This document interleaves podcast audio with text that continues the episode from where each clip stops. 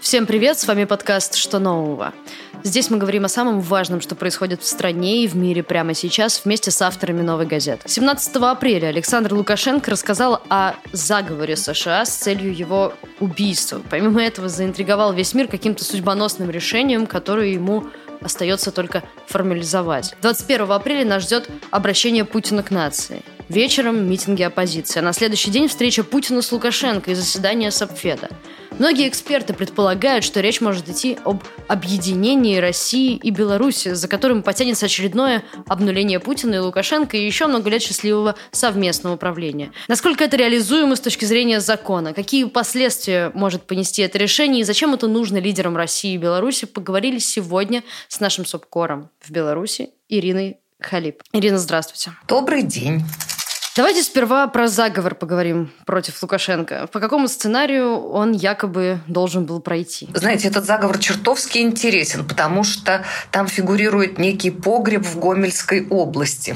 Александр Лукашенко во время субботника 17 апреля. Да, не удивляйтесь, слово «субботник» в Беларуси они существуют. Лично Лукашенко всегда орудует то лопатой, то кайлом, то молотком, то кирпичи кладет. В общем, что-нибудь делает весьма демонстративно всегда. Так вот, на этот раз он сообщил, что раскрыт страшный заговор по указанию ЦРУ и ФБР. Заметьте, ну, Александр Григорьевич не очень понимает, наверное, что такое ФБР. Не врубается, что ФБР вообще не занимается никакими внешними делами, а исключительно внутренними. Но, тем не менее, ЦРУ с ФБР вместе собрались и решили организовать заговор с целью физического устранения Лукашенко. Для этого уже был оборудован погреб в Гомельской области, куда должны были то ли его после смерти определить, то ли до, то ли вместе с его членами семьи. В общем, совершенно непонятно, но факт тот, что этот погреб в Гомельской области был вообще произнесен несколько раз подряд. Знаете, я не знаю точно, как в России, но в Беларуси есть большая разница между, к примеру, подвалом и погребом. Погреб – это всегда то место, где хранятся соленья, варенье, наливочки, всевозможные заготовки на зиму. То есть, в принципе, погреб не худшее место если что, не Ипатьевский дом. И, в общем, Александр Лукашенко рассказал, что этот погреб нашли, а потом с помощью представителей Федеральной службы безопасности России установили наблюдение за двумя фигурантами дела, за двумя заговорщиками, и в конце концов провели спецоперацию, арестовали их и вывезли в Минск. Пару слов, э, знаете, о заговорщиках. Что касается Юрася Зинковича, адвоката белорусского происхождения, который уже 13 лет живет в Соединенных Соединенных Штатах, то я с ним лично не знакома и ничего о нем лично сказать не могу. Что касается Александра Федуты, собственно говоря, первого пресс-секретаря Александра Лукашенко, кстати говоря, то могу сказать, знаете, Александр интеллектуал, Александр доктор наук, пушкинист, блестящий специалист в области русской филологии.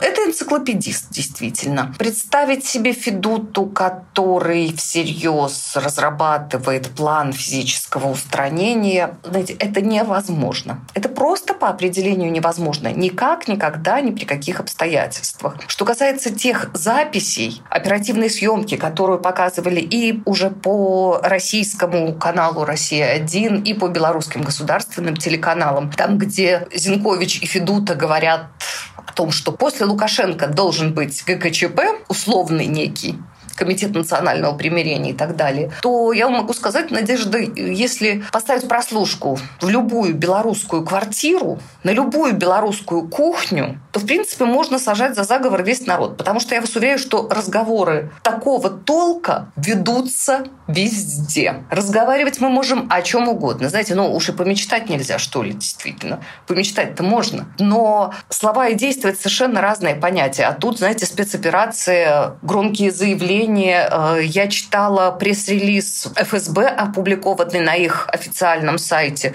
в общем, о том, что действительно пресечена попытка заговора, военного переворота, физического устранения, это, знаете, мне кажется, несколько несообразно тому, что мы имеем на самом деле. Как на это реагирует Америка, Госдеп? Что они говорят про это? Госдеп, естественно, опроверг все, что было о нем сказано, но не вдаваясь в детали, потому что, простите, Надя, а что тут опровергать? Вот как, какими словами? Тут можно просто сказать, что это чушь собачья. И да, безусловно, Юрию Зинковичу, который арестован, поскольку у него э, американское гражданство, ему, естественно, будут, будет оказана всяческая консульская помощь. Но прогнозировать, что будет дальше, во что выльется это дело, чем оно закончится, сейчас просто невозможно. А мы можем понять хотя бы, зачем был необходим этот ход, на что работает этот сценарий, к чему он готовит? Знаете, тут могут быть разные варианты. Я обратила внимание на заявление официального представителя МИД России Марии Захаровой, которая заявила, что заявление Праги – это маневр для того, чтобы отвлечь внимание общественности от заговора против Александра Лукашенко. Простите, а может быть все совсем наоборот? Может быть, это громкое дело, заговор, такой детективный сюжет – это и есть как раз наоборот тот маневр, который должен отвлечь общественность от заявлений Праги, от ситуации, которая сложилась сейчас между Россией и некоторыми странами Европы. Но это первое, что приходит в голову. Понимаете, просто я уже давно поняла, что если послушать официальные комментарии Министерства иностранных дел России, то следует сразу же мыслить наоборот. И тогда получается, получается собственно, истина. Рабочая схема. Да, рабочая схема. Но, с другой стороны, тут могут быть, конечно, тут могут быть совершенно и другие версии. Во-первых, понимаете, знаете, мы уже имеем в Беларуси уже больше трех тысяч уголовных дел. Это официальная цифра, ее недавно озвучил Следственный комитет. Больше трех тысяч уголовных дел экстремистской направленности. Уже якобы две террористические группы обезврежены и арестованы в Беларуси. Причем я знаю обоих предводителей этих самых банд. Интеллигентные люди. Тихие. Игорь Ильиневич анархист. Да, абсолютный, знаете, высоколобый интеллектуал, которого один раз, кстати говоря, 10 лет назад уже похищали белорусские спецслужбы как раз-таки в Москве. То есть, собственно, с него начались вот эти спецоперации и вывозы. Второй Николай Автухович, бывший афганец, бывший политзаключенный, человек, который, скажем так, человек, который сам мог пойти на самопожертвование, но, извините, сколачивать банду для того, чтобы поджигать машины милиционеров. Как-то, знаете, как-то мне во все это не верится. Тем не менее, мы имеем, по словам правоохранительных органов, две террористические группы, имеем огромное количество оружия, которое было завезено на территорию Республики Беларусь, естественно, с территории Украины, конечно же. Это проще всего, потому что там, конечно, куча незарегистрированного, неучтенного оружия, которое легко туда-сюда перебрасывать. И вот мы имеем, опять же, много уголовных дел по статье «Призывы к неконституционному изменению строя», строя, государственного строя.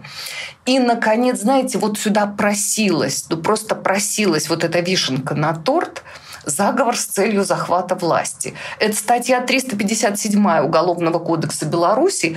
По этой статье за все 26 лет правления Лукашенко еще не было ни одного уголовного дела. Сейчас это первое. Ну, давайте про объединение разговаривать. Если все-таки Беларусь будет присоединяться к России, на какой правовой основе это вообще может происходить? Насколько это вообще юридически возможно? Потому что звучит как какая-то фантастика, честно говоря.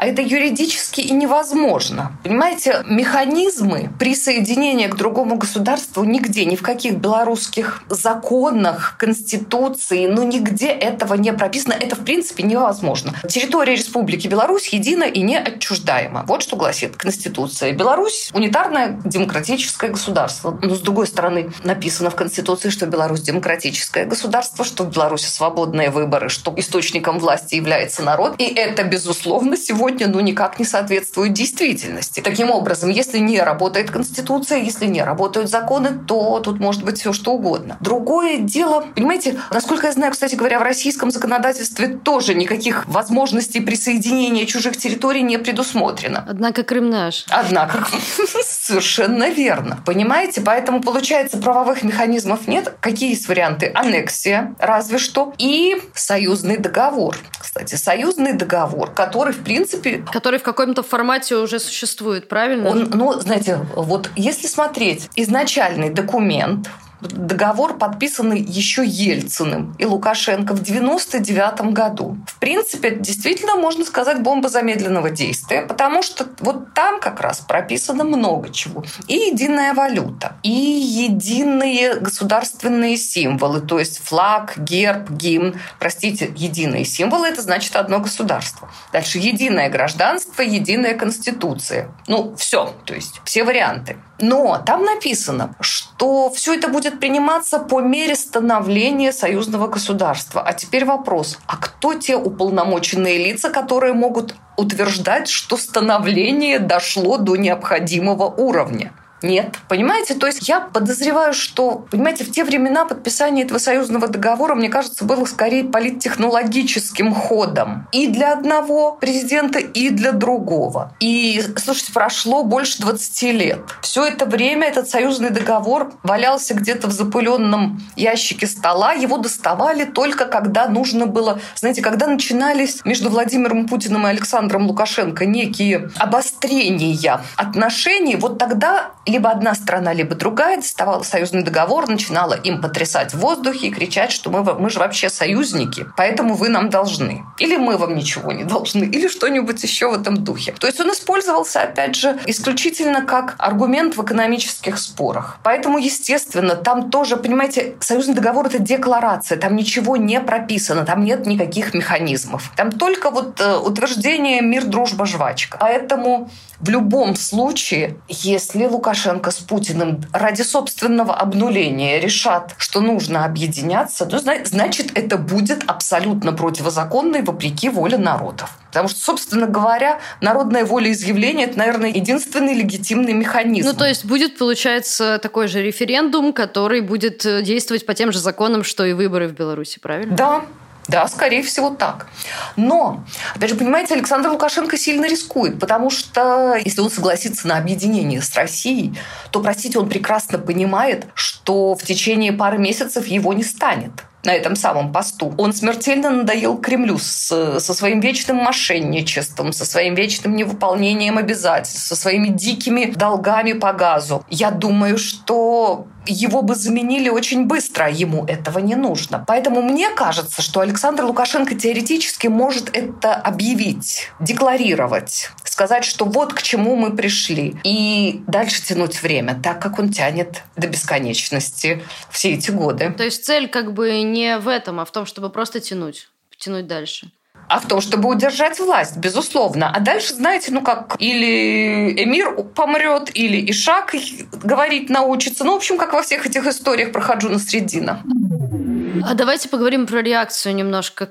Какую реакцию это условное присоединение даже с целью растягивания времени может вызвать у населения обоих стран? Как на это отреагируют белорусы, как на это отреагируют русские, какие мы можем ждать последствия?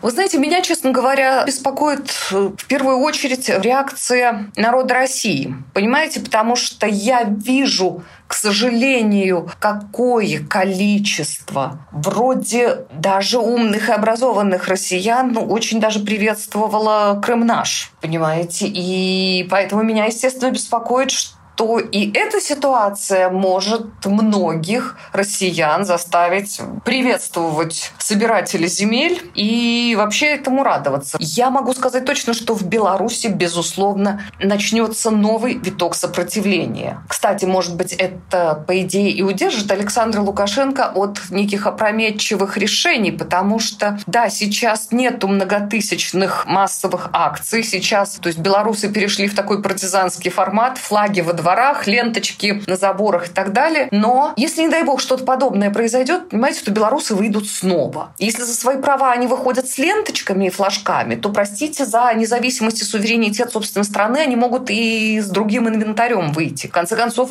мы тут потомки партизан очень многие. Лукашенко со своей силовой поддержкой разве имеет смысл этого бояться? Лукашенко имеет смысл бояться, кстати говоря, собственной армии. Опять же, по Конституции она обязана защищать суверенитет, независимость э, государства. Но, простите, насколько я знаю, зарплаты военнослужащих в России повыше. И как раз армия может первой рвануть и побежать, и присоединиться к э, армии соседнего государства. И тогда вообще, простите, некому будет защищать и суверенитет, и жизнь самого Лукашенко. Скажите, наверное, напоследок э, такой вопрос, который по моим ощущениям, сейчас мучает э, наших слушателей. Насколько это все действительно реально, потому что все, с кем я говорю об этом, слушают это и говорят, что, как, почему сейчас, как это вообще, почему сейчас вот так все складывается, что это может быть. Вот давайте какую-нибудь дадим какую-нибудь процентную вероятность, совсем такую предположительную, но насколько, с вашей точки зрения, это сейчас возможно и почему это происходит именно сейчас? Или может произойти? Вы знаете, э, опыт белорусского сопротивления научил не планировать ничего дольше, чем на 24 часа вперед и, соответственно, предполагать любой бред, что любой бред может оказаться стопроцентно вероятным. Потому что все, что кажется невозможным, в конце концов оказывается возможным. Уголовное дело о заговоре – лишнее тому подтверждение. Поэтому, понимаете, я вам могу сказать, это на 100% невероятно и в той же степени на те же 100% вероятно. Спасибо, Ирина. Спасибо большое за разговор. Спасибо, Надежда. Вы слушали подкаст «Что нового?». Я его ведущая Надежда Юрова. Вместе со мной над этим выпуском работают редактор Арнольд Хачатуров и звукорежиссер Денис Никулин. Слушайте нас на всех платформах для подкастов. Обязательно ставьте лайки и пишите комментарии, чтобы как можно больше людей о нас узнало. Спасибо большое, что дослушали. До скорого.